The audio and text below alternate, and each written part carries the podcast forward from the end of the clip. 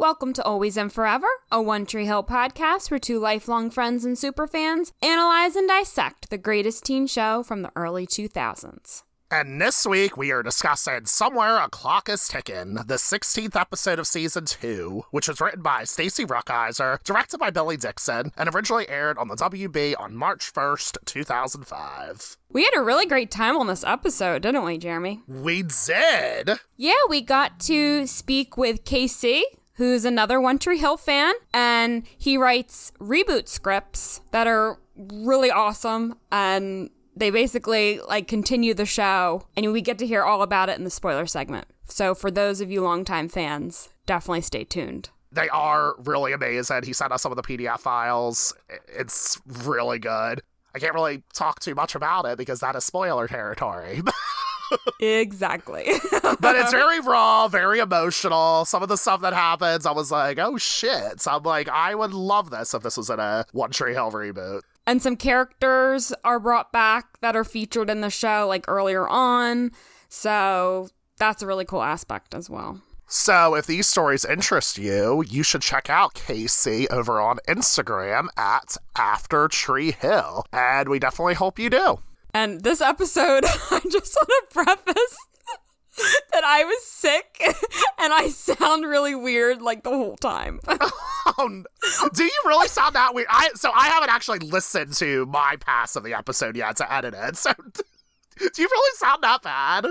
I think I sound weird like at times because the way I laugh was really weird because I was trying not to cough, but like all the coughing and all of that has been cut out, so no one has to deal with listening. Yeah, I know you had to cut out like a lot of stuff with the coughing, and I'm like, oh, I praise you for that.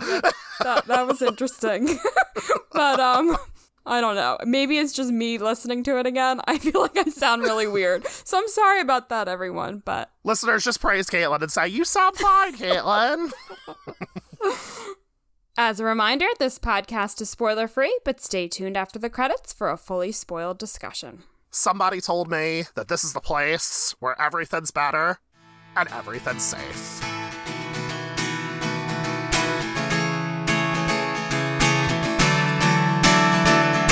It's Keith and Jules' wedding day, and love is in the air. Brooke asks Lucas to go as his wedding date, but just as friends. She later admits to him that she's feeling more independent lately that she doesn't even need a boyfriend right now. Peyton and Jake get intimate right before the wedding. Andy tells Karen he loves her, and she says it back. Oh gosh. But there is indeed trouble in paradise. Andy does some digging on Dan and finds out that he's possibly having an affair with a woman named Emily Chambers, whom he then later finds out is actually Jules. Karen confronts Jules and threatens to tell Keith the truth. When the ceremony begins, Jules doesn't walk down the aisle. Keith runs out and tries to find her, but it's too late. Jules is gone and left her wedding dress behind. In the end, Dan's evil plan worked. He knocks down the groom wedding cake topper and says, one down, one to go, as he looks across the room at Deb. In other news, Haley calls Nathan to tell him that she will be interviewed on TV and that she wants him to watch. Before the interview, Haley is asked to take off her wedding ring so it looks like she and Chris are a couple. She really doesn't want to, but does it anyway. Nathan reluctantly tunes into the interview, and of course, Chris insinuates that he and Haley are a couple. This causes Nathan to go in a downward spiral. He gets drunk and smashes bottles at Keith's wedding and burns pictures of him and Haley. Deb finds Nathan and gives him money to go get Haley and bring her home. Brooke's excited that her dad has a new job prospect and could soon have money again. Later on, she finds out that her dad got the job, but it's in California and she has to move next week. Lucas sees Deb taking pills and later confronts her about it, but she becomes very upset with him. And finally, Peyton and Jake arrive home with Jenny, and Nikki is there waiting. Oh, shits. Moving to California next week, I'm Caitlin Ilinich. Not even knowing if they want a boyfriend right now, I am Jeremy Rodriguez.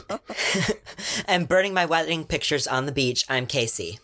Oh, burning your wedding pictures on the beach. that's that's really tragic. I'm sorry well, to hear that. Well, it happens.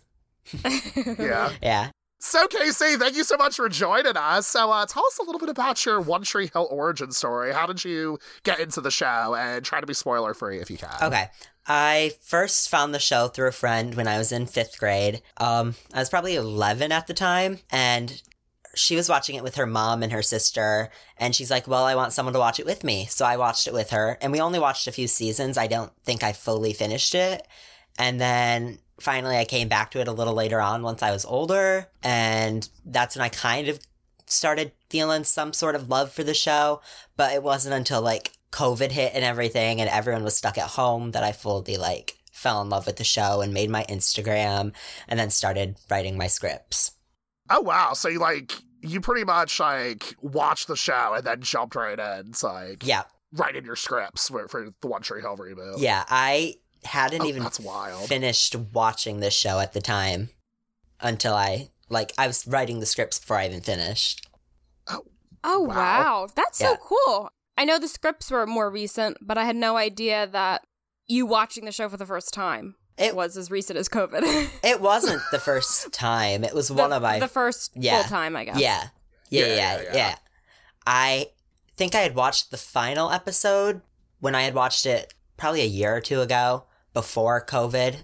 Because I had oh, watched Okay. it in fifth grade and then I watched it again. And that's when I was like, oh, I like this show. And then I came back to it when COVID hit. And that's when I started and got the idea for the oh, scripts. nice. Yeah. Wow. So you you had more motivation than Caitlin and I did. Like Caitlin and I, so, like we finished watching the show like ten years ago, and now we're like, you know, we should do something with this. We should make a podcast, Caitlin.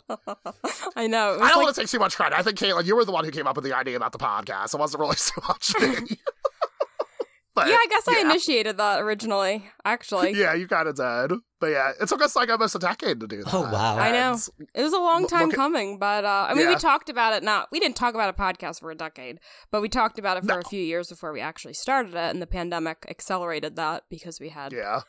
time Yeah. on our hands and and whatnot. But I think that's really cool, Casey, that you like revisited the show through the years, Yeah. like at different points, and then your love grew for the show more recently. Yeah. Did something with it, like just like that. yeah. Like, you know, it took us like a decade, and here's Casey here. being like, like, I'm gonna do something with this right now. Okay. okay. Yeah. Props to we you. can learn some motivational factors from Casey. Yay. But Casey, we have a very, very, very important question. oh boy. What is it? so, you've listened to the show. You know, I am Team Brucas. Caitlin is Team Leyton. So, the question is, are you Team Jeremy or Team Caitlin? um, I'm torn, but if I had to lean more into one, I would say Team Brucas. oh snap! But that's only because I like Peyton with Jake more. So Oh, That seems to be a trend going on here That's- with all of our guests, actually. Yeah, I I swear I didn't know this about Casey before bringing him onto the show. I swear, Caitlin, Sure we did not talk about this Sure. beforehand. I'm literally finding this out organically right now. hmm You're yeah. not the first one. But- I'm in my own little island now at this point. Has every guest we've had been Team I think so. We gotta find a Team Leyton for you. I'm like, you know, I know, like, I love people on my side, but like, I, I definitely want to, like, I, I would like to fight against two people instead of just one Yeah. person. yeah. I hate that you're always outnumbered. Is what I'm saying. At least our podcast um, represents all sides. Yes. That's good. But anyway, uh, so this episode is named after the song by Snow Patrol, Somewhere a Clock is Ticking. And what did everybody think about this song? I think the lyric "I could do almost anything to you" kind of represents Dan and how he is trying to get control over everyone and like trying to start stuff between all of his friends and family and all the people around him. And like we see this with like how he had hired Jules and to break Keith's heart and everything. So I pretty much took it in the same direction, and the repeated line that like really caught me was "I can do almost anything to you," and that just kept getting repeated over and over again, and it's it sounded kind of ominous. It sounded like like a battle cry, essentially, and I feel like that's uh, exactly what has happened with with Dan. He's like, "I can do almost anything to you," and kind of does. He has the power. Yeah, that's exactly how I saw it. And there's even that line within the song, Wage Your War, Wage Your War, and that totally relates to Dan because he he's gotten his revenge with Keith and now he's moving on to Deb, as we see at the end of the episode. Yeah. And I think the title of the song also kind of relates to that. Somewhere a clock is ticking, like almost time is running out. Like it's a countdown to his next scheme, or whatever you want to call it. I didn't even think of that. That actually makes a lot of sense when you like look at it in the grand picture of how he is with everybody. yeah, I wasn't really sure about the title of the song originally, but then it started to make more sense Yeah. and how it was related to Dan. As I always say, I think it's pretty on the nose. you have to say that every time, don't you? I never even noticed I said it until you called it out. But you know, whatever. Well, it's a trend with the songs. So Yes, I'm not going to blame sure. you for saying that. It's it's a trend. and then we also at the beginning of the episode we get a Lucas voiceover, which is always lovely. Is it always lovely? What do you mean? I love Lucas's voiceovers. Anyway, Casey, you don't like the voiceovers? um, I mean, not all of them are great, but I mean, some of them are good. I just like hearing his voice. Honestly. I'm biased toward that too. I think he has a very nice voice. It's like nice and soothing. Like I would love Chad Michael Murray to read me bedtime stories. You Yeah. know? but, but but like when you actually listen to the words being said, like in this quote, I'm like, what, what is what is being said? It's uh. I think it's a little pretentious. Anyway, Caitlin, read the quote. Tell us, give us your Caitlin's lit crit. yeah, I know, Jeremy, we said that before the episode that the quote is a bit pretentious. And I feel like a lot of them recently have been, actually. Yeah. And this one is like really, really pretentious. But um do you want me to read it actually? Yes, please read right. it. Your reason and your passion are the rudder and the sails of your seafaring soul. If either your sails or your rudder be broken, you can but toss and drift, or else be held at a standstill in mid seas. For reason, ruling alone, it is a force confining in passion. Unattended is a flame that burns to its own destruction. And this is by Kahlil Gibran. It's an excerpt from a, a longer poem called On Reason and Passion. So basically, I think it relates to Keith because he essentially, his sail, quote unquote, is broken and he now is at a, at a standstill. He doesn't really know what to do. Like his, he thought what his life was going to be one thing. He was going to get married to Jules, and now that's com- completely changed by the course throughout the course of this episode, and he doesn't really know what to do.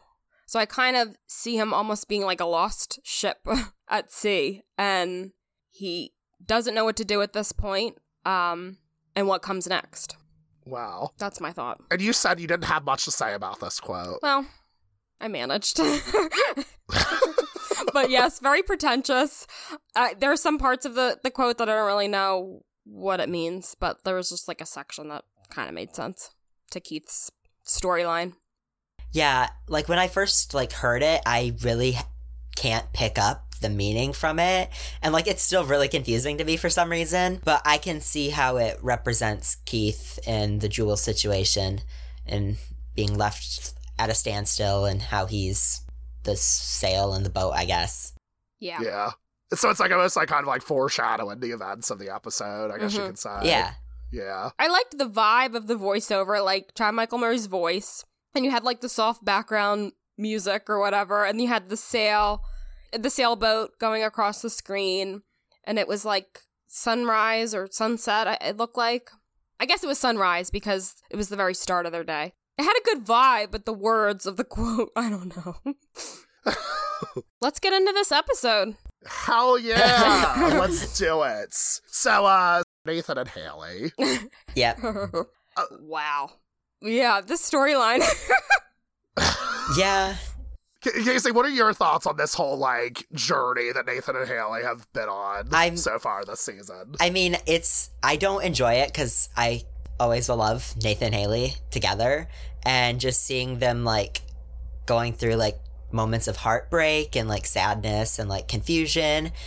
It's just sad to me, but like I guess it makes sense because they're both still like 16 and they're still going to make mistakes in life and like I think everyone really makes mistakes, but like especially since they're young and don't really have like guiding figures, like good parental support in their life, that they don't have much help getting through it.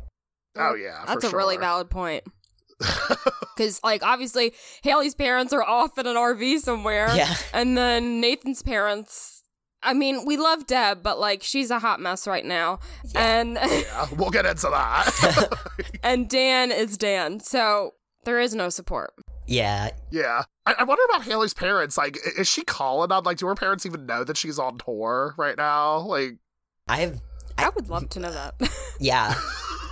Also, like, what about all of her other like siblings? Because like we know from in season one that she has a bunch of siblings, but like we never hear anyone's reactions besides Taylor.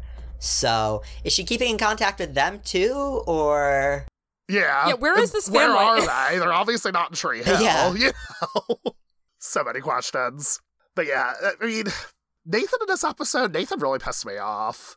I feel like he's just being so passive aggressive with like all the information that he's being given. Like the, the first thing he says to like Haley when he uh when she calls him is like, "Don't let me stop you from falling in bed with Chris." And then even Haley's like, "Oh, well, what can I do?" And Nathan's like, "Nothing. You just got to live with it." And I'm like, "Okay, Nathan, what do you want? Do you want to work on this?" Like, I I, I found myself to be like really confused on like what did he want Yeah. at the end of the day. And during the interview, when uh, it was obviously Chris who said, "Oh, the music doesn't lie," implying that him and Haley were a couple. And then later on, Nathan tells uh, Lucas, he said, "She said she was with Chris," and I'm like, "Nathan, No, no, no, she, she did not didn't. say she was with Yeah, Chris." Yeah, I like noted that too. I was like, you can clearly see that she's like not comfortable with what Chris is saying about ha- being in a relationship, quote unquote, with her, and how the music doesn't lie. But like, how does Nathan not see that she's visibly uncomfortable on camera with him? Yeah. It's almost like he's like uh, filling in all the blanks with his own anxieties and insecurities, but he's not trying to like work on it with Haley. This is one of those things where like if two people just fucking talk to each other, the problems would be solved. And I think what we're seeing here is toxic Nathan because we know Nathan can be toxic. Yeah, See season one, you know, Nathan, and obviously he's grown so much since then, but he's like reverting back to that. And like he's outside of the church and he's drunk and he's throwing the bottles and just yelling, Keith, don't get married. It's not worth it, or whatever he said. And he's just kind of going on and on. And I think he punches, doesn't he punch Dan too? or or I'm like, does that happen in this episode? I'm like, I feel like that happens every other episode. Like there's so many like fisticuffs going on. Um, but it's just like you're seeing the old Nathan. And I know he's dealing with a lot with Haley and he's really upset by it, but it's just not the best way to handle it. And it's not going to be what's going to bring Haley back acting like this. You yeah, know? yeah. Him acting like a complete douchebag isn't gonna fix their marriage like he wants it to. So Exactly. I know. and I get it. Like, if your mind is going through like a bunch of, you're thinking all these things, you have these insecurities, but like, if you just fucking talk it out, it'll be okay. And Nathan's just obviously not there yet, you know? And based on what you just said, Jeremy, why does Haley not call? Why don't we see that? Haley calling Nathan and explaining like why she didn't have her wedding ring on and all that. This could all be solved if they talk to each other. That's a good point, too, yeah. I'm not even thinking about like the other side, yeah. I mean, there's only like a handful of times we see her call him, isn't there? I think that it's only a few times. And every time that we see it, they're never actually like talking about the situation. They're just kind of going around it and dodging it and just kind of arguing with each other. Right. And you're left wondering, like, is Nathan proud of Haley for like, you know, b- you know, doing the music thing? Because it doesn't seem like he is right now. It's so complicated. And I get the feel like both of their feelings are all over the place. But And I get it's hurtful. Like I get Nathan to an extent because like not seeing her wedding ring on her finger is I can imagine that'd be really painful to see. But, But she also called herself Haley James Scott. She Mhm. made sure to Yeah. enunciate that in the interview. Yeah. you're right. I forgot about that part. She did. And Nathan smiled about that, like, "Oh Mhm. wow, she's acknowledging our marriage." Yeah. And then Chris had to ruin it. obviously she's not wearing a wedding ring. It, it's really complicated. But you're absolutely right, Caitlin. I think it would have been great if Haley called him to clarify all this stuff.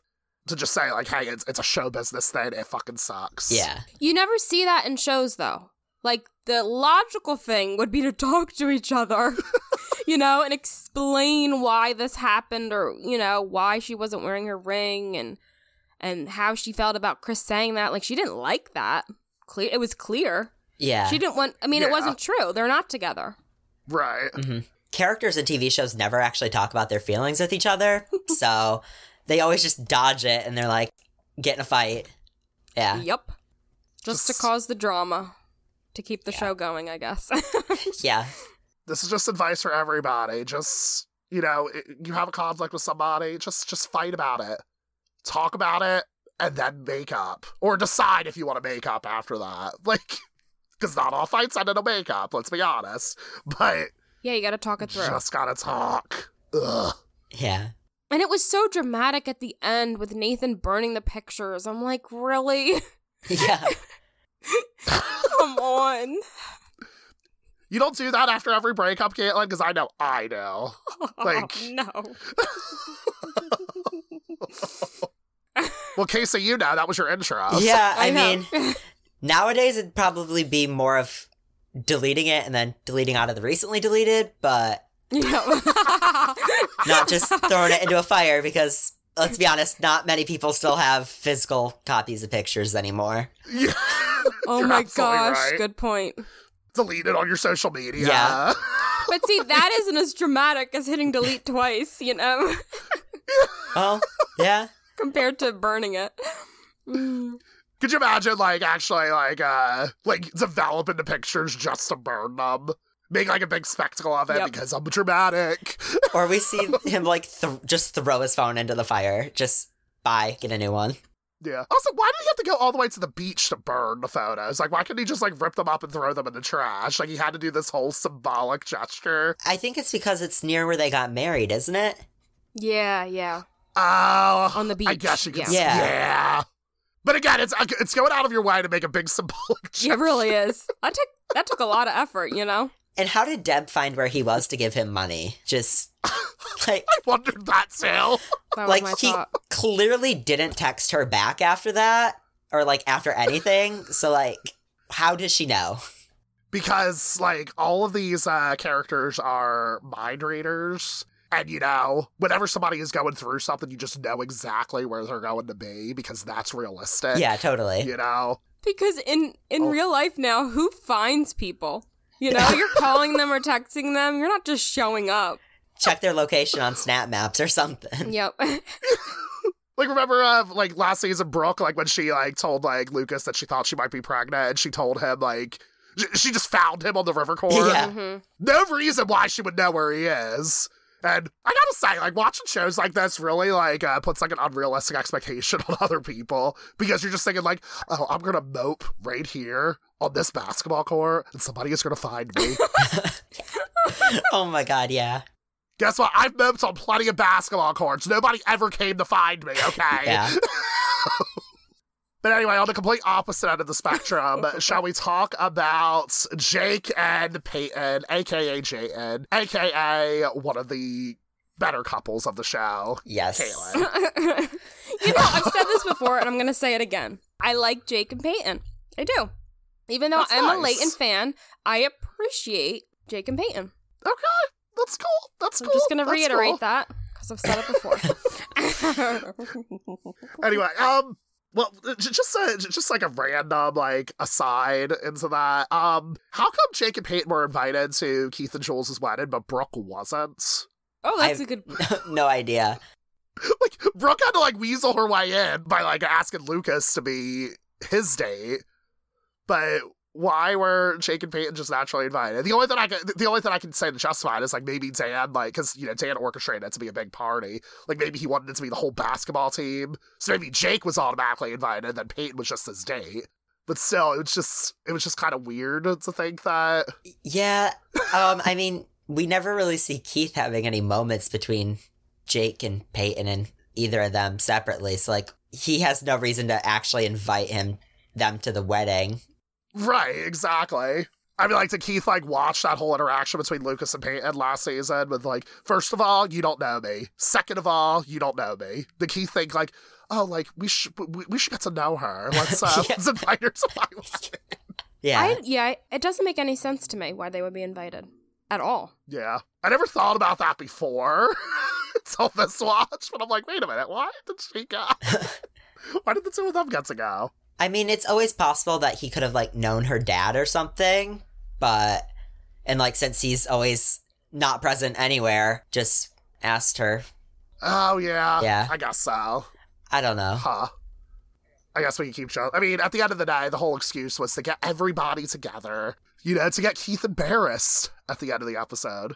But anyway, I guess it's just an excuse to get Jake and Peyton to the wedding because the two of them get all dressed up and Peyton is looking like a girl. Which I gotta say, like, the dress is beautiful and everything, and she looks gorgeous because Hilarie is always gorgeous. But, like, She did she really do anything special? Her hair looks exactly the same as it always does on the show. Her makeup looks exactly the same as it always does. She's just wearing a dress. Yeah. I know, but I guess just the fact that she's in a dress and doesn't typically typically wear one. I mean, I yeah, like what does that really have to do to change anything? She looks the same, except her clothes are different and she's not wearing all black. I mean, yeah, I think it was. Yeah, don't- exactly. yeah. Maybe that's what it is. In which case, like, that's something to unpack, like, about the patriarchy and whatnot. Like, oh, you think she's pretty because she's wearing a dress now, Jake? Like, what the Yeah, fuck? that, that feels a little problematic, but it's okay. It's, Yeah. We'll pretend not to see it. Yeah, we'll let it go. And- That's what we do about and a lot of like- things. I'm sorry, but, like, Jake, like, how he, like, uh, you know, after he sees her in a dress, he's like, it's a good thing we're taking it slow, huh? I'm like, why are you saying that? I know it's supposed to be like a big lead up because the two of them end up having sex. Good for them. Why do you even say that? Like, it's a good thing we're taking it slow, huh? And then Peyton's like, yeah. And then the two of them just start making out. I what? I have no idea. Oh my I think, goodness. yeah, the way they set that up is like they're going to be late to the wedding and they have this moment together. I think it just Yeah. adds to the drama.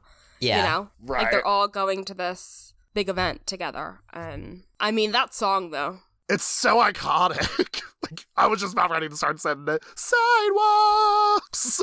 It's just the perfect song, and the way they line it up too. the montage, Uh-huh. like with all the scenes that are going With on, all not the just scenes. like yeah. With uh, Lucas and Brooke, they're together and going on this date, quote unquote. Obviously, there's some feelings there, even though they don't acknowledge that. Uh, so I remember that scene in my head too. So yeah, the song just like really, really fits the moment to me. I think one part that I really like noticed and I thought really was good in that moment was the transition from Jake to Keith as he's like getting ready and then like back or like to a different part, how it like zooms in on one jacket and then zooms out and it's the other. That was just like noticed that too. perfect editing. Uh huh. that is really cool. But yeah, um, I do think the scene is really like fucking adorable between like uh, Brooke and Lucas though. Yeah. How like you know he uh, he picks her up at her door. She's like hi, and he's like hi, and he's like you know you look amazing, right? and then she just giggles. It's so cute. Can't deal with it. Oh, it really is. I don't know. They just have like such good chemistry together that it just like picks up every time they act. I don't know. That I think that's just why I like them so much. Like, like I always say, like it's a it was a natural love story. Peyton, like Peyton and Lucas was like always this sweeping romance, and like Brooke and Lucas, it's just like it's very interesting to see like feelings develop Yeah. between characters like over a period of time. You know, it's really cool. Yeah, because Lucas was always pining for Peyton, and you didn't really get to see that pining because the show picks up when that's already like, it's just that's how it starts. You know, he was pining for years. But with the Brooke thing, it gradually like is leading and building to to what we have not gotten to yet, but you get to see this progression. which is amazing to say. So yeah, I love that whole montage. Um, But I feel like the other that like we should we really need to talk about is like you know this sex scene is pretty steamy. Yeah. And so, like, you know, I, I, feel like when we were all younger, like, let's be honest, that sex scene may have, like, awakened something in all of us and whatnot. but we do need to, like, you know, unpack the fact that this is teenagers being portrayed here. Yeah. And I'm sure, like, when when uh, on Drama Queens, when they get to this episode, I feel like there's going to be a lot to unpack because there are far, like, less steamy, like, sex scenes that they talk about on Drama Queens where like they all thought that this was like like hey this is problematic like i don't like how i'm being portrayed here so i'm like really curious to see like what hilarie thought of filming this scene i agree and i think i said this to jeremy separately i think i've said this several times i think this is one of the steamiest if not the steamiest sex scene in the entire show ever without spoiling yeah. anything um honestly because i don't feel like one tree hill is pretty tame when it comes to that yeah uh, compared to shows now, like teen dramas now. I think things are a lot different. Yeah, so it's interesting to me, and I, I agree, Jeremy. I really want to see what Hilarie's perspective is because the directing of that scene, if you pay attention to that closely, it's it's a little gratuitous. Yeah, lots of shots of legs intertwined and whatnot. Even like watching this on the WB back in the day, I'm like, the WB got away with it. I know, right? This was the same network that would not like allow like a lesbian kiss scene on Buffy the Vampire Slayer, and they were allowed to show this. Like, come on here.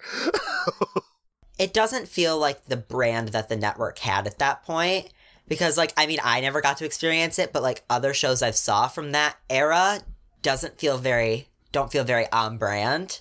And this just feels as if it like completely does like a 180 and just changes it. Mm-hmm. yeah for sure. And like slowly over time we start to see like teenagers get portrayed more like salaciously, I guess, if that's the word, and get put through more like graphic sexual scenes as well as like physical or emotional scenes. Like there's shows like Euphoria or 13 Reasons Why that get into that kind of stuff and it's very explicit. Oh, yeah. So I think it just kind of comes with the times. But Baby. Maybe that was like a turning point where they started to see something differently, I guess. And I know, yeah. like, the ladies on Drama Queens, they talk a lot of, they compare the show to the OC and how the OC was more, I don't know, risque or whatever, however you want to describe it. And in some ways, I think yes, but I think they kind of oversell that a little bit.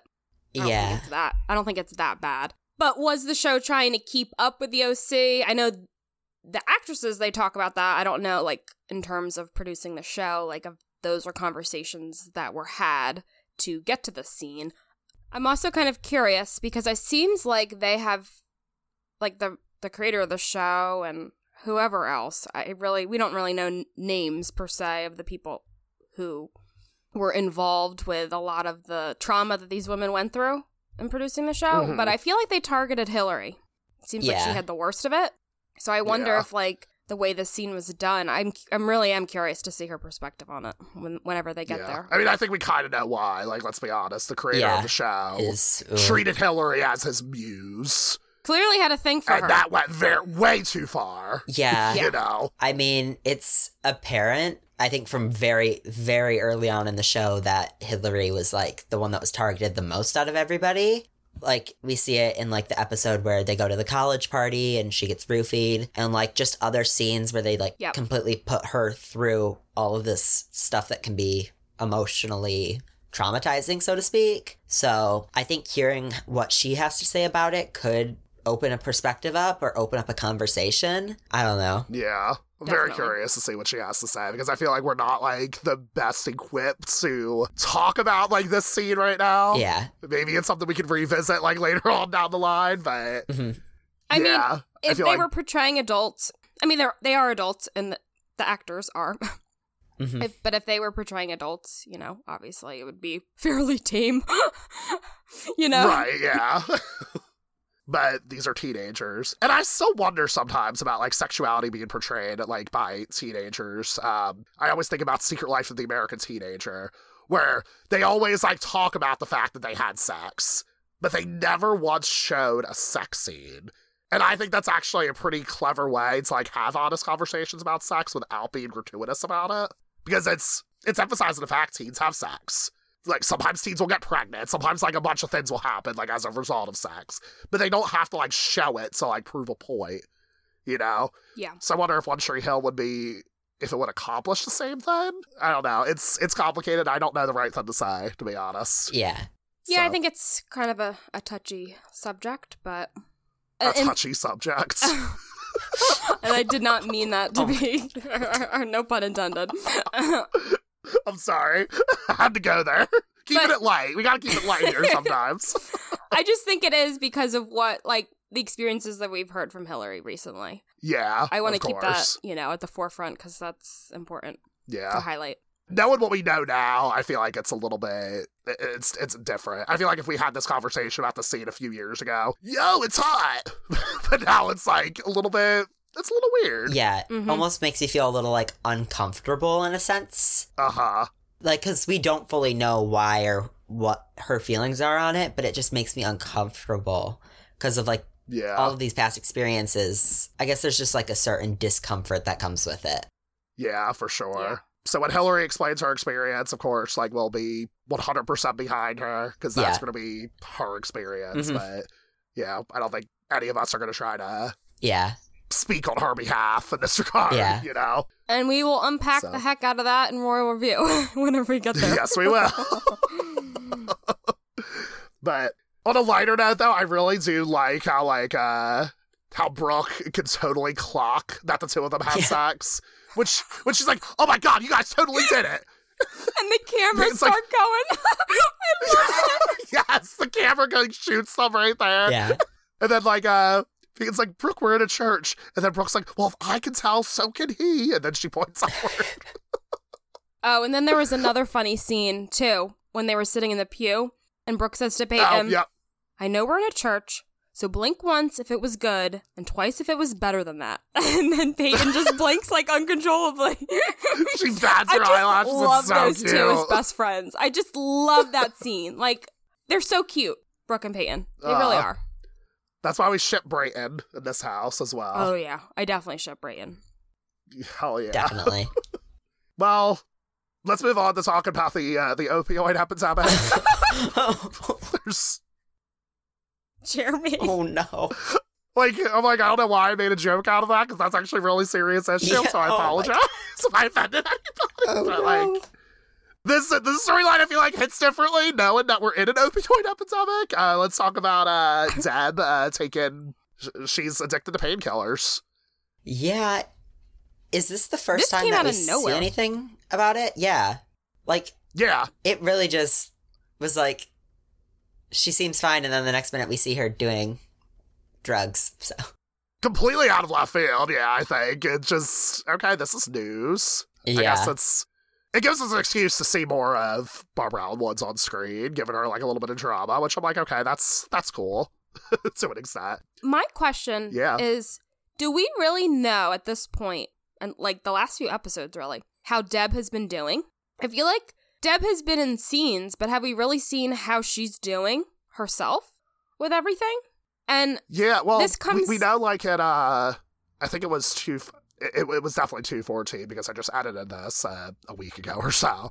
Um, but she comes back and she has no idea that like you know Nathan Haley are temporarily broken up or anything like that. She's away on a business trip. that's true. Uh, so she's been like sort of like in and out. We haven't really seen much of her.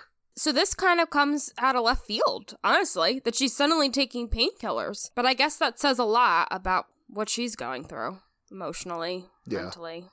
Yeah, like going forward, like a little second about how Lucas ends up confronting her about it. Like, I don't think he should have done that because he doesn't actually know if there's a reason or if she's just like abusing them or not. Like, something could have happened while she was away, and like, she could have like gotten hurt or something and had to get pills, but he just kind of, I don't know. He did feel like jump to conclusions a little. Yeah. Yeah. Like uh, if somebody takes like a bottle of pills, that doesn't necessarily mean that like, oh my god, they're addicted. Yeah. Well, if Yeah, someone's you're taking right. a bottle of pills, then then maybe That- that might be a If you're problem. a whole bottle. You're yeah, taking but, like, one or two pills randomly. I And how did he know that they the painkillers were like from his accident? Because we end up finding out that like um, after his accident in season one, the doctor gave uh, painkillers to his mom, and apparently the doctor came to the conclusion that Deb was his mom, which I feel like that would never happen in real life. Let's be honest here. but uh, but also too, like notice the pills are prescribed to Deb, Yeah. but they're not prescribed Uh-huh. to Lucas. And how does that happen? Like, I mean, I, I don't know. Like, I don't, I don't remember because I'm too old at this point. But like, when when you prescribe prescription medication to minors, It still has their name is on the it. minor's name on the label? yeah, it still sure- has their name on it. Yeah. yeah. Okay. Yeah, it would have to have your name because you're the patient. You know what I mean? But but then again, I guess like maybe like that's how Deb started taking painkillers, Yeah. and then maybe like she ended up getting them prescribed herself. Which I don't know like how that works necessarily. Like, how do you get yourself prescribed painkillers when you're No idea. not in pain? I I don't think I'm equipped to talk about that. I, honestly, I have no clue, so I don't want to like speak on it. But I don't have the answers either, but Listeners, It's if you know anything about this, if you're more equipped to talk about this, email us always othpod at gmail.com, please. I think- that I can't really speak on this either, but there is an epidemic for a reason. And there are shady doctors. where you Yeah. get Stuff. So that's ooh, honestly, yeah, that's true. Because who knows how Yeah. Deb got to them? But I don't know, the fact that it has like a, a clear label with her name on it, it just seems. or she needed kind it of- for something originally and then didn't need it anymore and had it around and now is taking it for a different reason. That's also a possibility. right. yeah, Anyway, But- well, Poor Deb. Lucas Lucas confronts Deb, of course, because he always has to get involved somehow. he He needs to be the hero. I don't even know if this is the right word, but he's definitely like an interloper in everyone else's problems. Like he just yeah. he really just goes and inserts himself into everything Mhm. and makes everything his business. And it's like a could be- character flaw. yeah, I Yeah. that could be an entirely different conversation for a different time. But um I mean, I don't necessarily like that about him very early on and I feel like he does learn how to like not put himself in everyone else's problems later on, but I don't know. I think that's just like one of the big reasons that he's not my favorite person in the world at the start. yeah, that's fair enough. no, I think that's that is valid criticism about Lucas's character, and I think it is a bit of a flaw because he kind of jumps to conclusions, and like you said, he does insert himself. And was there a reason to really confront Deb? And like, what are you gonna do about it, Lucas? You're 17. You know what I mean? Like, it's not your mom. Right. It's not your mom. yeah, know? exactly. So let things kind of be. If you continue to see that this is worse, then you Or- can come to someone else, go to Karen or whatever. Going to Karen would be a good Yes. idea. Honestly, I just, I'm like, as soon as she said that, my eyes wide. I'm like, yeah, like, why doesn't he go to Karen? Yeah, Yeah. that doesn't make much sense why he just went right to her.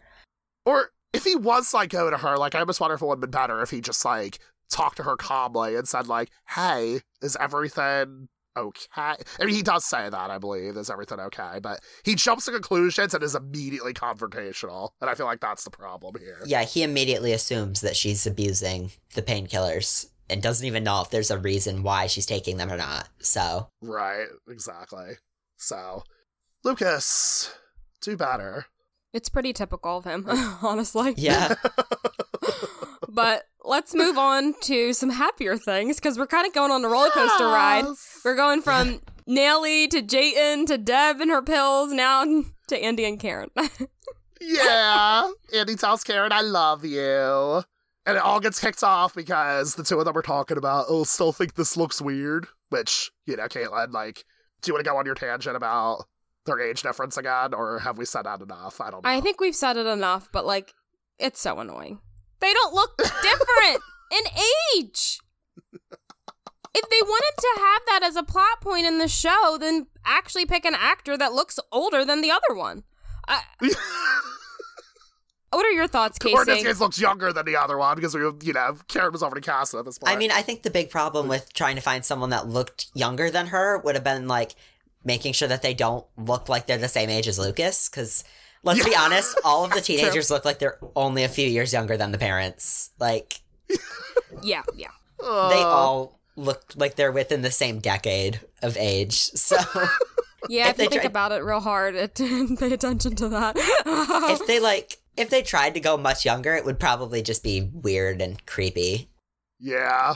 Honestly, I feel like even like you know Maria Menounos, who plays Jules, I feel like she could even play like one of the teenagers. To be honest with you, she wasn't much older than you know, if they like teen age her down a little bit, like you know, get, like put her in like t-shirts and shit like that. She's always like pretty elegant, very grown up in her dress and everything like that. I feel like they You probably know. did that on purpose because they probably knew she looked like she could have been their age, and they're like, okay, we got to make Yeah. her look like she's an adult, business professional.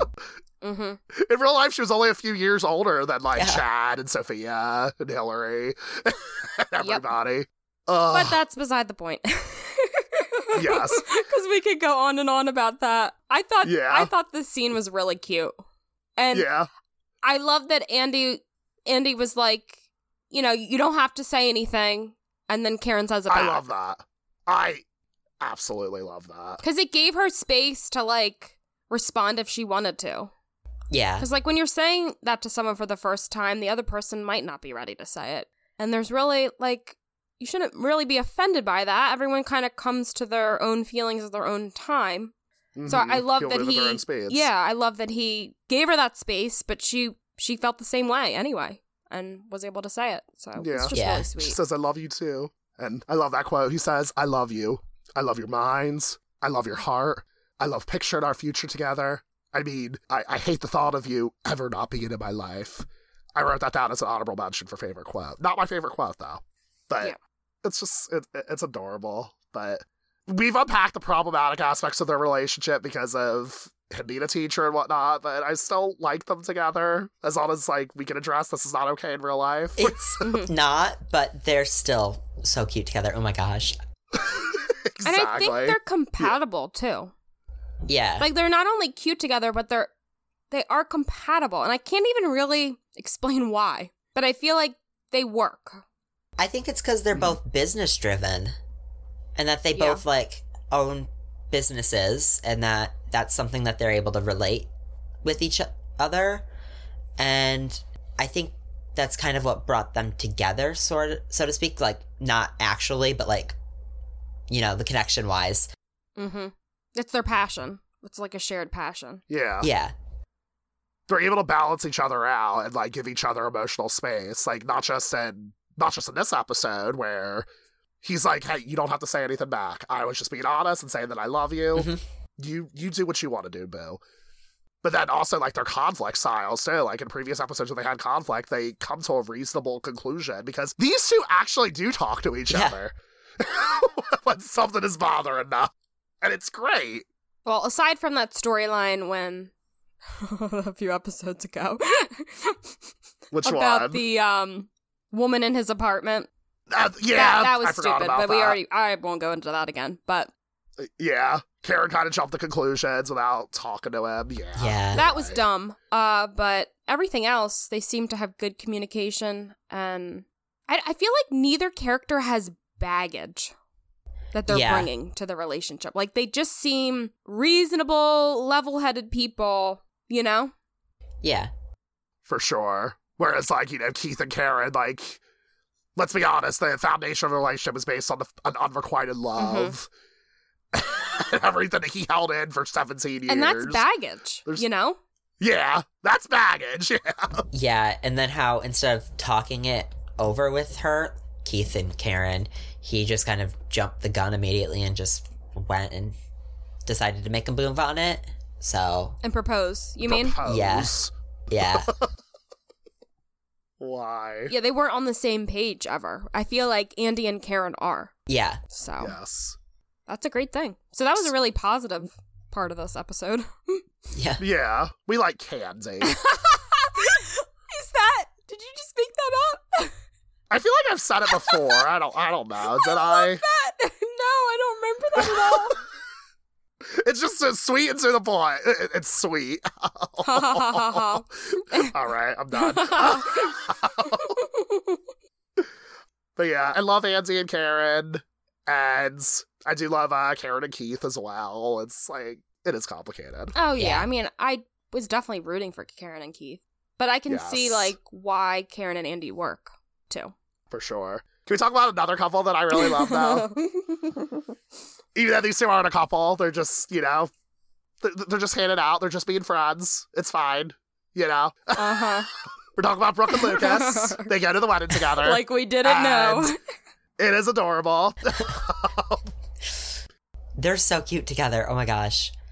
I don't think this episode is focusing so much on their relationship, though. I really feel like a lot of it is focused on Brooke asserting her independence. Like, it starts off with her being so excited that her dad is interviewing for a job. She, she can do almost rich girl things, quote unquote. And then we see that she started up at ZW Not I, which was Uber before Uber, as we've said Yep. in previous spoiler segments. Um, you know, that's what that's what ends up getting used to bring Nathan home from the wedding because he gets completely shit faced. And it's really nice to see. And she even says to Lucas that she's talking about her relationship with Felix, and she's like, I don't even know if I want a boyfriend anymore. I'm starting to feel more independent.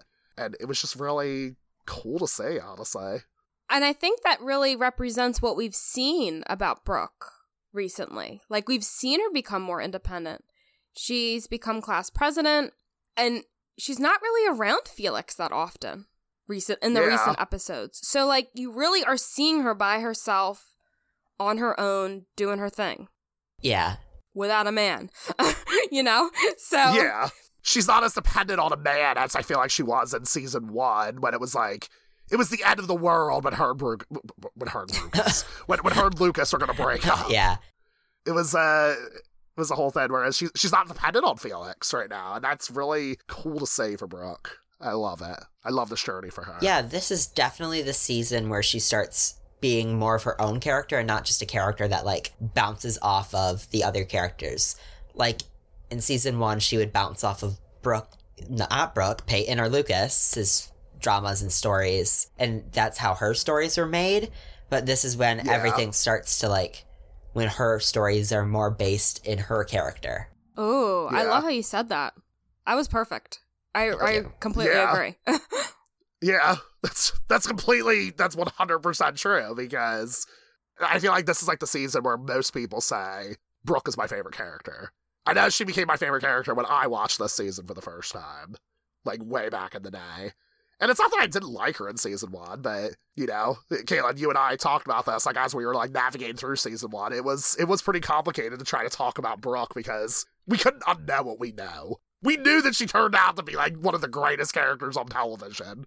And yes, I'm saying that right now. Greatest characters on television. I'm not disagreeing. I know, and Thank you. and we said in season one, like obviously, as much as we love Brooke and who she becomes, she's one dimensional, or more so one dimensional in season one than she is in any other season. You know, and I think it has a lot to do with what you said, Casey. Like her storylines were associated with the other characters.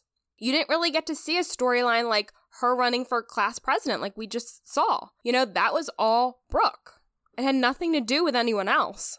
I mean, I feel like Brooke was originally written as like the best friend character, where she was gonna be completely dependent on everybody else for storylines. yeah. And then I feel like enough people spoke out about how much they liked her character that the network was like, okay, we got we got to fix this a little bit. Yeah. And I'm sure Sophia Bush had a big part of that. Oh, you yeah. know, like Sophia Bush was awesome, and I'm sure she wanted Brooke to be a great character that stood on her own. And I, I'm assuming she fought for that too. Definitely. Yeah. As we know on Drama Queens, like these actresses like really advocated for themselves and really fought for the material they were given and whatnot. Down to the clothing that they wore, Yeah. you know? Yeah.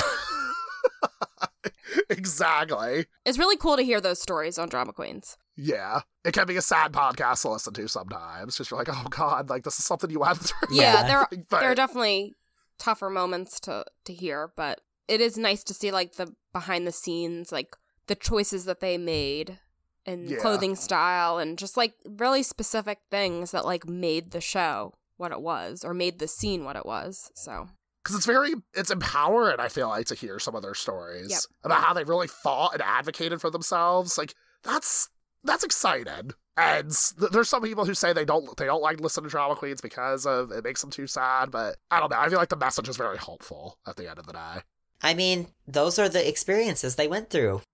Their entire time on the show. They always had to be fighting for what they would wear, their storylines, what they said, what they did. And like them talking about the show, they have to talk about it almost. Exactly. It's just an honest, like, reveal of their behind the scenes experience. It wouldn't be true to their experience if they didn't share like the full scope of it, you know? The negative Yeah, and the right. positive. Not every show is going to be perfect. One Tree Hill's Yeah. not the only show where like actors had a tough time and, and Yeah. movie sets and all of that, you know? So like I think it's bringing attention to some important conversations that need to be had. At the same time, we are getting to see how their friendship developed. And we're we're getting to see like their friendship now. These three ladies and it's just I don't know. I love it. I love the three of them and Yeah. their their whole like energy and chemistry and all of it is just it's a great vibe. Yeah.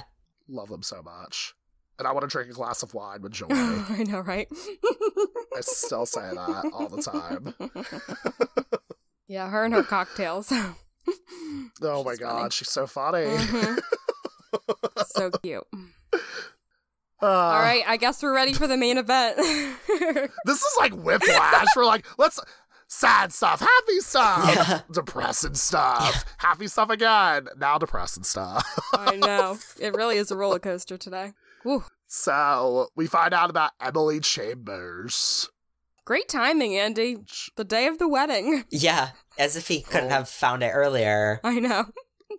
Oh my god. And god. What I find funny though is that you know they're getting married, but we had no idea. I mean, I guess if you watched this in real time and you saw the previews that you knew that the next week's episode was going to be the wedding. But there's no clue in the previous episode that Keith and Jules are getting married in the next episode. it just kind of happens. right, yeah. You know, it's not like I remember oh, the promo Keith for this Jules' episode. Wedding. The wedding. I know, just suddenly it's the wedding. There wasn't a lot of lead Yeah. up to it other than them getting engaged. Yeah, it just kind of comes out of Happened. nowhere. That it does. Yeah. Um, They got married after what, like two months of dating or something Yeah. like that. Like, I, because because who knows the timeline? We're not gonna we're not gonna go down that rabbit hole No. for the thirty millionth time. I've tried to figure it out and you just it's hard to do. Casey's like, I listen to your show. Like, please, let's not even talk about this right yeah, there's no there's no uh clear timeline that I think we could ever come up with. But one thing I want to mention about the wedding is one of the places that I saw in Wilmington. Oh, And I have some pictures that we'll post on social media of the church out, okay. outside of the church that Keith and Jules are married at. Oh, nice. Yeah, so I have some different angled shots. and I Oh, can't really remember exactly where it was in Wilmington. Um, because this was this was like the first trip that I took with Jenna, my best friend. And Did you get drunk and like uh like crash a wedding and throw a bottle? Be like, love is a lie. Don't do this. yeah, I did that, Jeremy. I, I can see that. I can see you doing that. I- Absolutely not. Absolutely If not. I remember, I think it's like right off of the one of the main streets. so you did don't see it too? I saw it. It was raining most of the time I was there, but Oh. so I couldn't get out of the car. But I remember seeing it. Yeah, it's cool. Oh, that's um awesome. It's actually used later on in the series too, which I won't give any of that away. But um Trying Jeremy's face. but okay. All right, in the spoiler segment we can talk.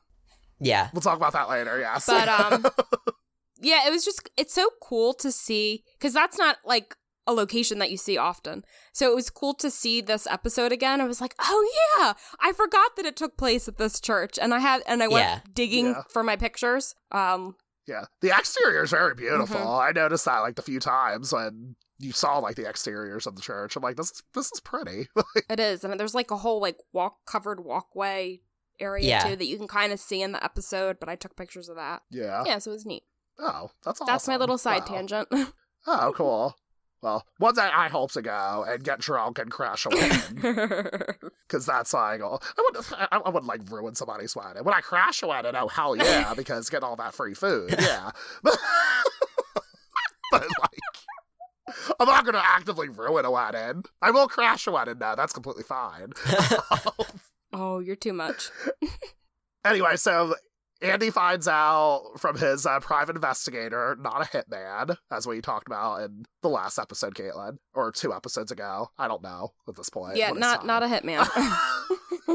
But no, it's just a private investigator who finds out information about Dan having an affair, quote unquote, because he's like bankrolling somebody. And then they find out, like, oh shit, it's Jules that he's bankrolling. And then Karen confronts her. And I'm like, Karen, she could have confronted her way better than this. I'm sorry.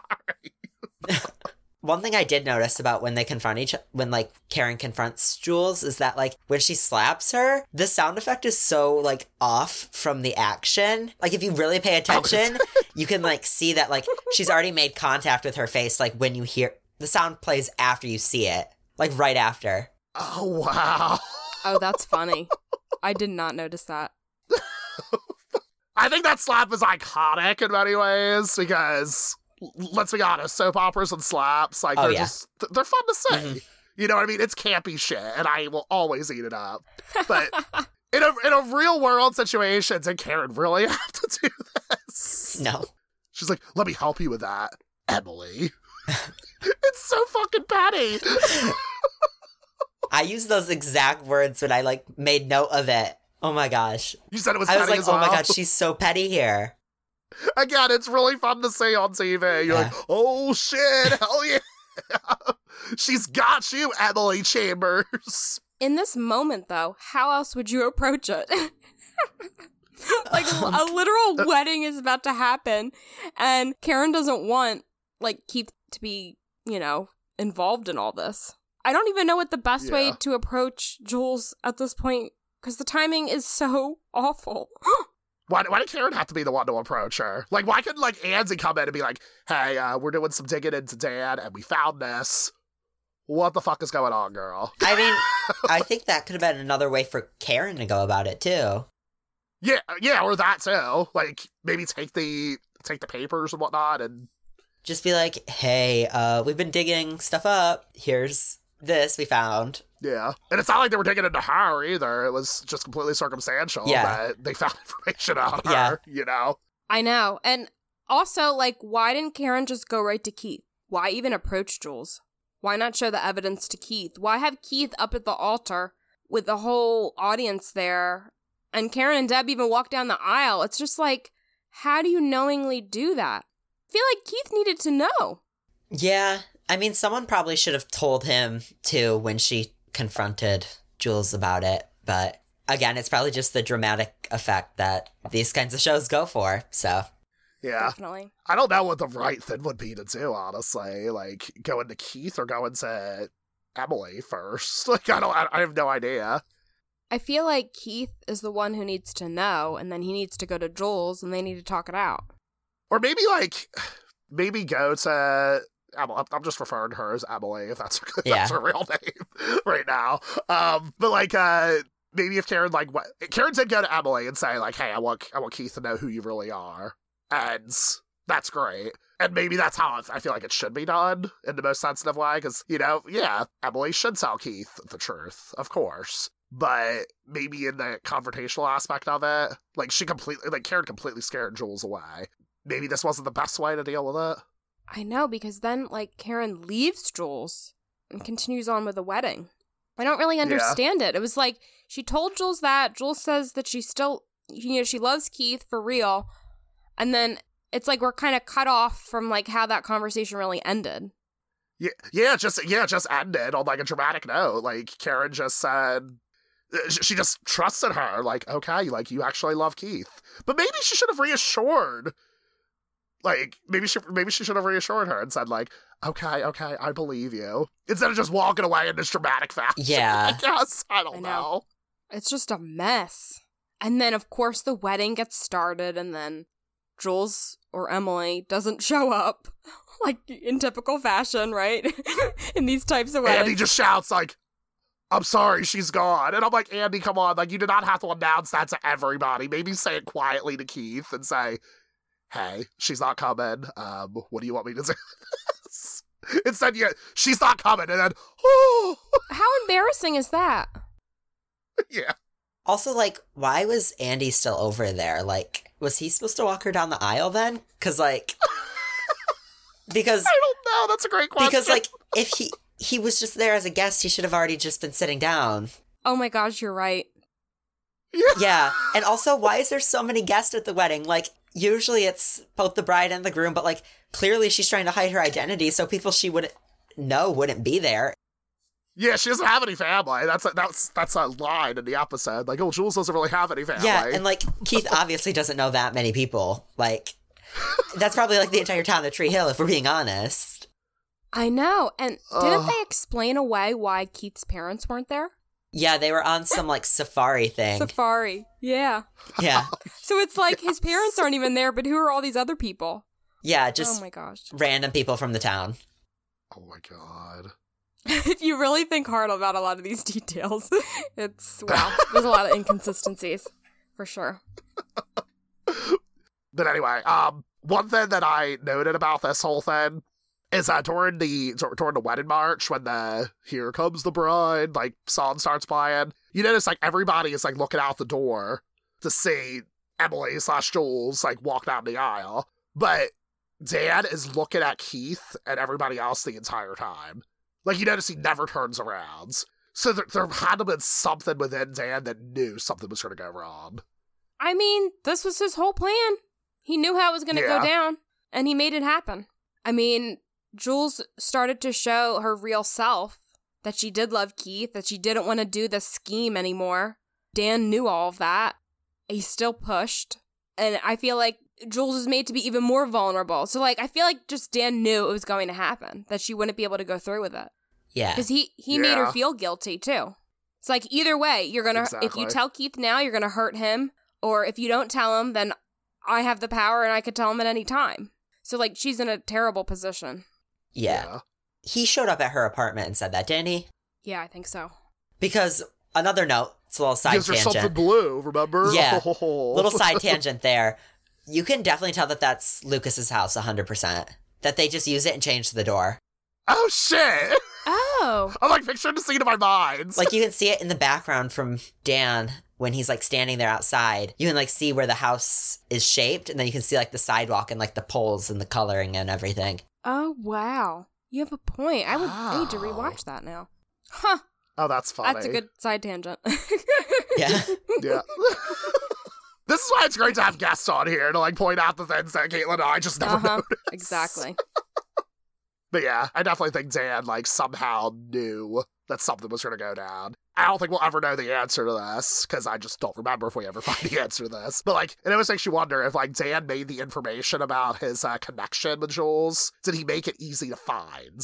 So Andy could like Andy's investigator could easily find the information and then go from there. Huh. That I don't think- possible, yeah. I don't think we ever get the answer to that. But Jules is gone. I feel so bad because she's crying in the car. And I know she kind of brought this on herself. Like, she didn't have to get involved in something like this, but I do feel bad still. What about you guys?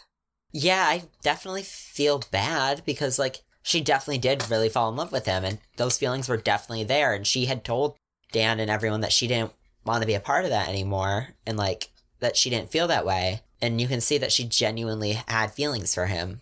Yeah, I always thought that Jules genuinely did fall in love with him. yeah. So did I.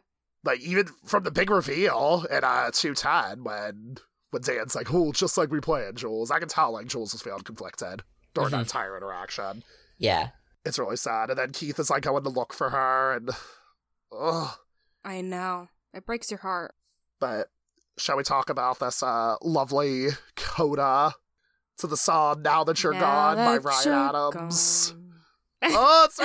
I know Stop. it's like the perfect repeating lyric. You know, now that you're gone. But the coda opens with a shot of a piece of paper in the trash with the opening of Lucas's speech. Remember tonight, for it is the beginning of always. Uh, first off, I want to say because the whole um speech is shared at the end of the episode.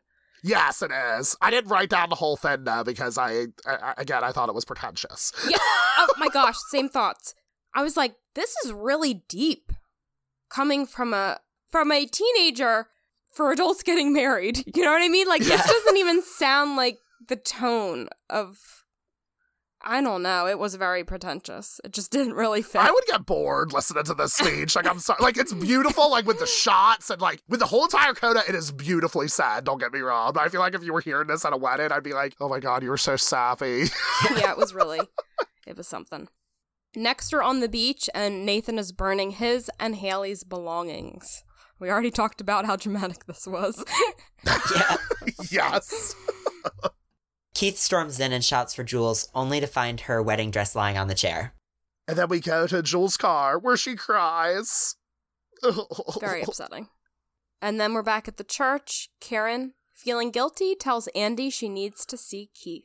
Which, like, thinking about that, like, it, it almost makes you wonder if, like, Andy is feeling some type of insecurity Yeah. about that whole thing. Yeah. Because the, the two of them just confessed that they loved each other, and now Andy's like, oh, and now she's gonna go to Keith. Yeah, like now she's running away to the guy that definitely has feelings for her, and she definitely felt something for him at some point. Yeah. Yeah, that just. Ugh. But at the same That's at the weird- same time though, she I mean he needs some comforting, Keith, right now. Yeah.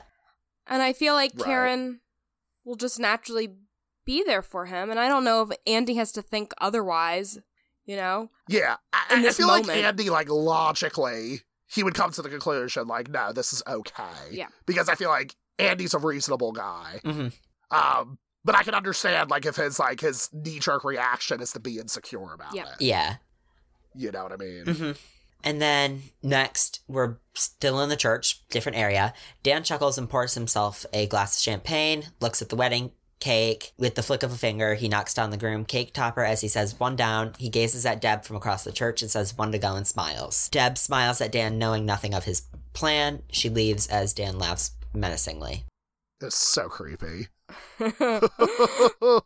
It felt like one of those like villain things from like old movies from like the 50s and 60s where like Uh-huh. it slowly will zoom in and like you just like have them laughing as like they're planning. Maybe that was done on purpose, but Maybe.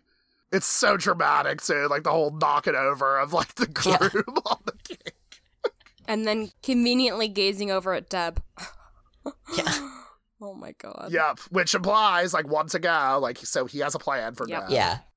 But then we go to the front of Peyton's house where Jake and Peyton take Jenny out of the car and tease the baby girl into saying Dada. And I feel like it should be noted that, like, throughout the episode, the two of them are so fascinated with the facts, like, oh my god, she said Dada, she said Dada. But then it culminates in this episode.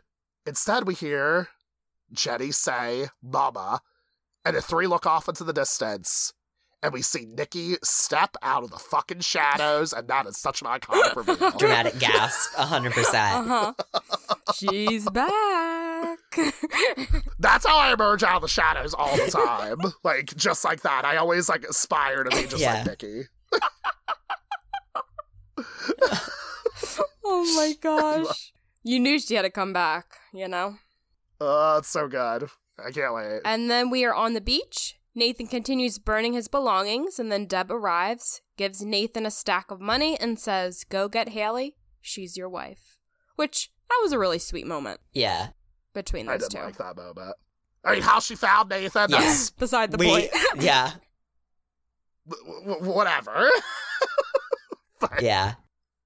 And then we go back to the church. Brooke gets off the phone with her dad and tells Lucas that her dad got the job, but it's in California and they're moving next week. Lucas asks, What are we going to do? And Brooke cries into his shoulder.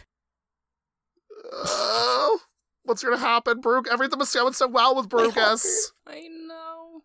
We can't have Brooke leave. She can't go to California. No. But we can't talk about that yet. No, we can't. So let's talk about some of our top uh, favorite moments. What was everybody's favorite quote? Casey, why don't you go first? Um, I have a few like runner ups, but I think that yeah, my favorite would have been when Deb went to Nathan on the beach and she said, Make sure you find that kind of happiness I can barely remember. And like, I feel like she's trying to make amends with him in like slow progression, but also trying to just like help him feel better about the situation he's currently in. And I don't know, that just like, oh, my heart.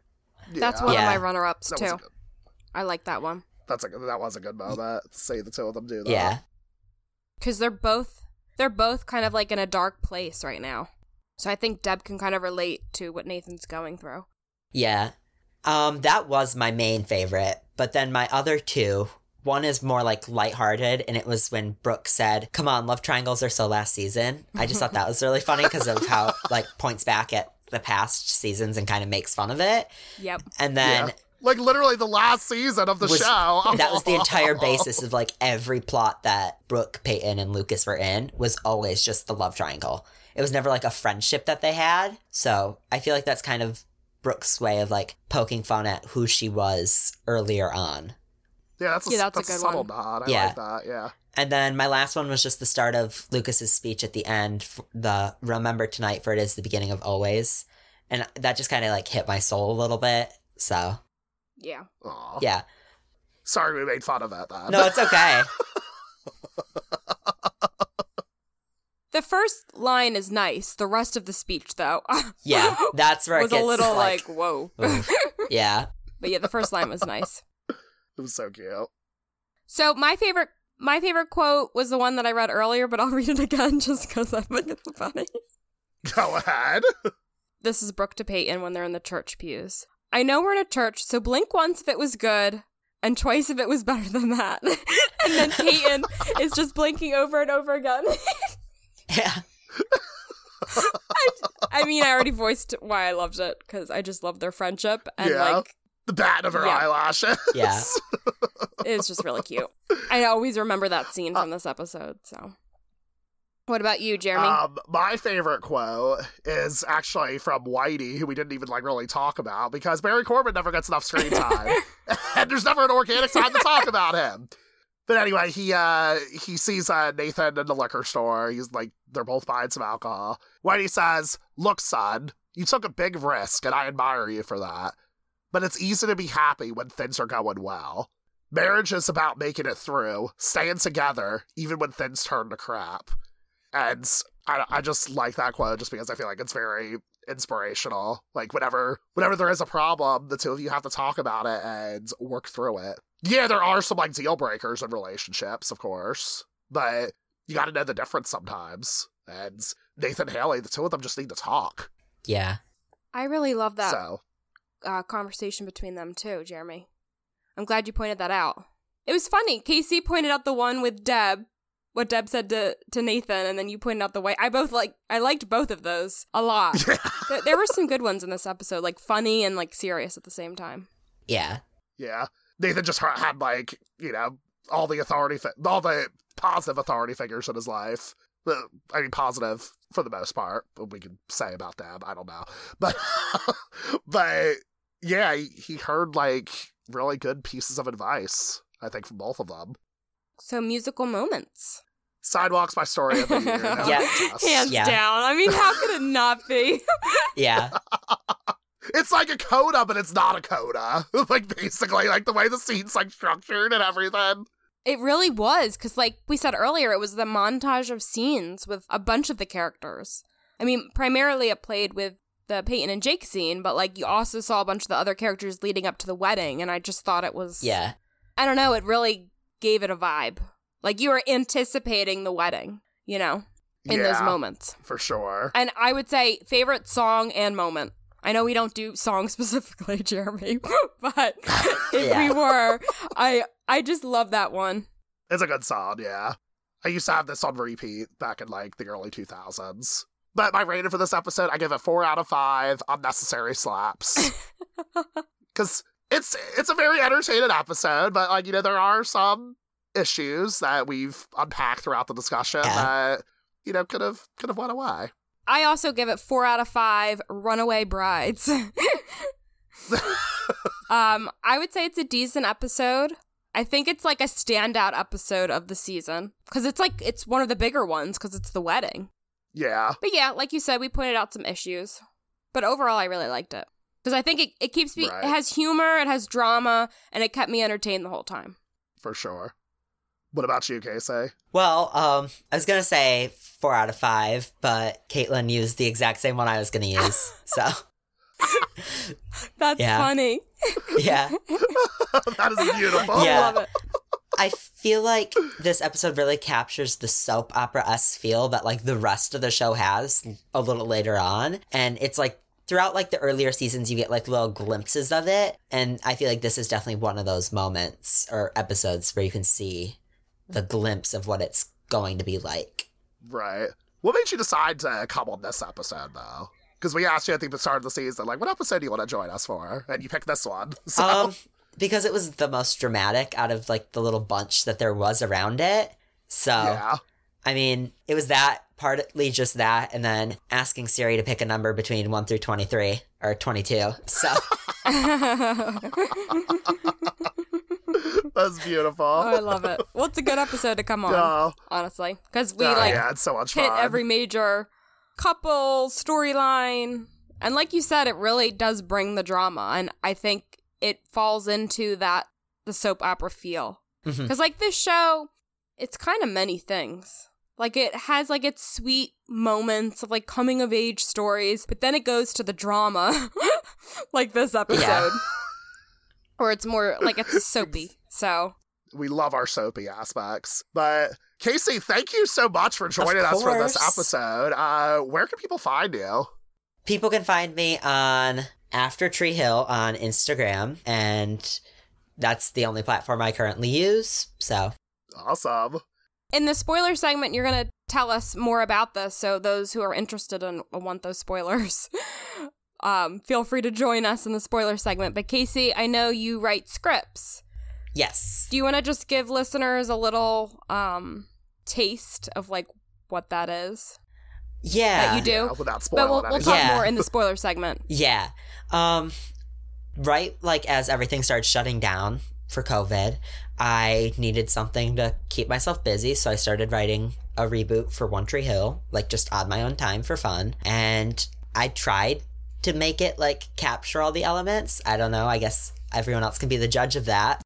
Based on the episode I read, like I think it pretty much does capture. It's it's more adult than One Tree Hill is, but like I don't hate that. yeah, I was kind of pretty going for that, especially since they are adults now. Like, I didn't want it to feel like just another CW teen drama where they're talking oddly. right. Like, I kind of went more for like the style that it was like something that would be like a streamer exclusive, like HBO, Netflix, Hulu, something like that. Sure. Uh, I love Mhm. that. Yeah. And can people find those scripts anywhere? Um, or can they find them eventually at a place? Yeah, eventually I'm trying to find somewhere to post them. Um, I'm thinking of like making a blog or some sort online. So like there's a link that'll redirect to it. I don't know. I have to fully figure out how to get those out there. I mean, the first episode is posted in my Instagram stories. So, oh, okay. Yeah. Gotcha. but that was I tried to rewrite it at one point and that's what that is. I'm going to post this one that we'll get more into in the spoilers. I'll post that first episode too. Uh-huh. Awesome. Gotcha. So follow so follow you on Instagram and then everybody will be able to find out like all of this fun stuff for the future. Yeah. That's exciting. Yeah. Thank you for joining All us. right. Of course. Thank you for having yeah, me. Thank you so much. We'll see you in the spoiler segments.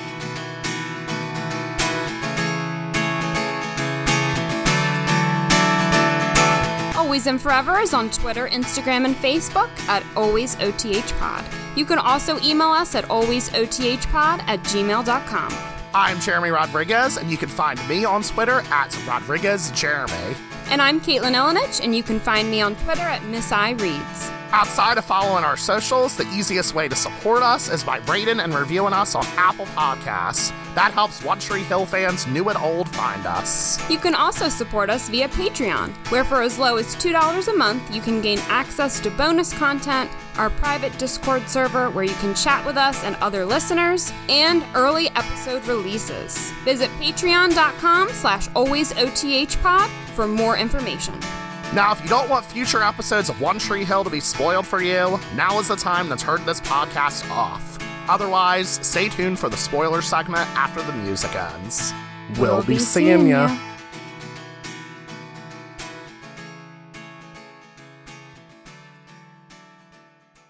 Welcome to the spoiler segment of Always and Forever. This is your last reminder to turn off the podcast if you do not want spoilers. So, this church then, are you talking about Brooke and Julian's wedding? So, when Lucas and Lindsay get married, it's at that church. Oh. yeah. And that church is used, some of the exterior scenes or exterior shots are used for Jamie's school. Yeah. If you pay close attention to that.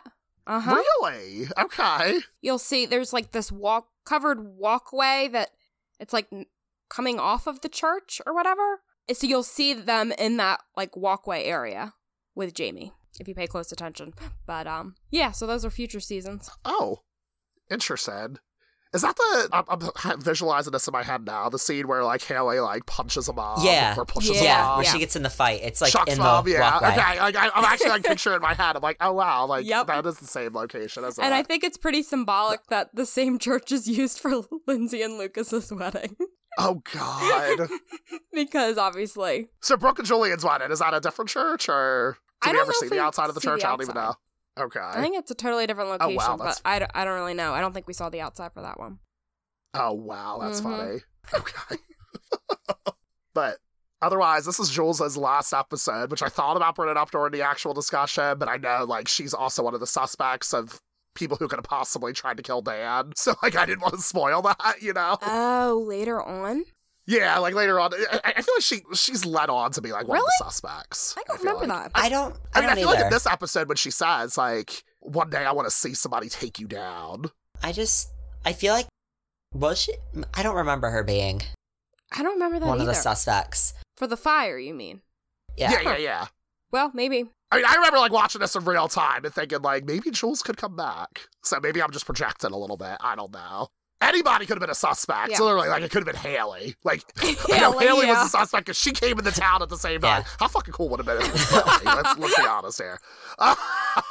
Oh my god. like it could have been Haley. It could have been Keith. It could have been mm-hmm. Karen, Deb. Like literally any one of these characters could have been the one who torched the place. Andy too, Yeah. because Andy like didn't get on his plane. There was like this whole confusion. Like literally everybody was a suspect, and it was awesome. Oh, I can't wait till I get to that. But anyway, Keith and Jules. Yeah, I feel like we are kind of left hanging with this storyline. It would have been nice to see a final scene with Jules and Keith. How do you feel about that? because it all happens off camera. does. Yeah. Yeah, I think the entire situation's only like brought up once in a conversation with Keith, anyways. Because he's Like, gone don't- for a few episodes Yeah. looking for yeah. He's in the next episode, then he's gone for the rest of the season. Aside from that part when he's in the shadows, and it's really creepy. Uh, and like the is it the, it is the season finale, yeah. Hmm. But yeah, Keith is gone, and then he he's gone for like the first half of season three, and then he comes back. Oh my god. He says that uh, him and Jules, we I found Jules, we tried to work it out, uh, but I don't remember what happened. Like, was there just no chemistry? I I don't remember exactly what happened. It's just explained really quickly, and that's that. hmm Do you remember Casey? I don't know. I think the story gets wrapped up really quickly. I think it's like a small, like one, maybe two minute thing in an episode in season three during a conversation.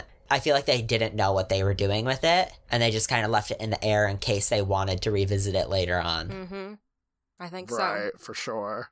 I think they just wanted to wrap it up real quickly because maybe they were just like already planning for Keith to die in the middle of season three, and they wanted to him, they wanted him and Karen to get together to sort of like wrap up like their romance, I guess you could say. Yeah, because their romance in season three feels very rushed. Like it's like the span of like probably four episodes. oh God, it is. You're yeah, right. it's not. It's it's not much at all. I think he comes back in like episode eleven, and then he dies in episode 16 Mm-hmm. So, ugh. Yeah. Yeah. Yeah, I wonder if they ever I talked about like having Jules come back or anything, or if it was just that was that. It's kind of curious, you know. for sure. But she never does. This is her Yeah, last episode. we love you, Maria Menounos, and the work that you did. Thank you so much. Her storyline was one of the most shocking things when we find out that what she was paid to do initially. I think that's like in a top. I don't know, maybe not top five, but Maybe top 15, I'd say. I mean, it's definitely in a top ten for me. because Yeah, because there's a lot of shit that happens on this yeah, show. let's especially later on. yeah, there is. There's a lot of shocking stuff, I don't know. That's just my opinion. This is like the beginning of it, you know? Mhm. Yeah. This is like the beginning of like soap opera territory that the show can really dive into. Yeah, And it's always exciting. yeah. Like this entire season, I feel like has like a different vibe than the first season did, and I feel like that's a vibe that stays around for the rest of the show. Uh, for sure. I feel like season one's a little bit more down to earth. Like, this is like stuff that could. I mean, I guess this stuff could happen too. Like, hiring somebody to break your brother's heart. I've never heard that ever happening, and I don't know about you guys, but it's definitely not realistic. I mean, it hasn't ha- it hasn't happened to me, you know, yet. so we'll say. I don't know. oh my gosh. Now it's making me wonder. Oh my god, the the the, the last guy I dated did he break up with me because somebody hired him to break my heart? I will never know. Anyway, so Casey, let's talk about your scripts, Yes. and we can f- fully spoil them and tell us like tell us a little bit about your inspiration behind them. Tell us everything. the inspiration behind them, I originally had pulled it from another idea that I had been working on prior to like everything shutting down. And originally, I was also a fan of 90210, like the original, original one from the 90s. And I originally wanted to write a reboot to that because I thought the one that came out in 2019 was garbage. And I was like, well, maybe if they did it properly. Uh, BH two one. Yeah. Okay. I thought that that one was completely stupid. So I wanted to write a reboot, but I got bored of it really fast, which sounds horrible. And then, like, out of nowhere, I remember when I first started writing the first episode of the One Tree Hill reboot, I was at Costco writing it on the Notes app on my phone. Yeah, yeah, I like while you were shopping, or yeah, I was like with my family and everything, and I was just typing it as I was walking. Oh, that is so Yeah. cool. But, but tell the listeners a little bit about like the the plot with like I guess like without revealing too much. I don't exactly know how much time has passed. I mean, probably eight, seven, eight years since where the show had Yeah. ended. Like not the extended ending that's like on Hulu now, where like you see them in the gym and everything, but like the other ending, it's hard to explain. But it's like eight years later, and then Lucas and Peyton are coming back because I wanted everyone to be there again because I feel like that's a major thing that I didn't like about the ending of the show is that they weren't there, which like obvious reasons they weren't there. Um, I wanted to be able to capture the soapy feel of it, and so there's a lot of crazy stuff that happens. And a lot of like uh a lot of the reboot at least the episode i read was uh like it it centered on a particular original character that you created can you talk a little bit about that original character like the backgrounds behind this character So the original character I introduce ends up being another like sibling of Nathan through Deb. And nathan through deb okay yeah, so Deb has another kid. Um I think I had written him just around Jamie's age. So it would have been like right around the time of where there's like the time jump. And like originally when I had written it, I had pictured that like once everybody left, Deb left too. And then she went and like started a new life, which I don't know if that actually happened or not. And then like she leaves and that's when she would go back to the show. And then that's, it stays like kind of stagnant there while she's back at the show. And the original character I created, I had done it because I, A, wanted a character that kind of fit. Like, I feel like I kind of projected a little bit of myself into the character just because, like, obvious reasons. You're creating an original Right. character to go into, like, a world that's already existed for 17, 18 years. And obviously, I wanted to.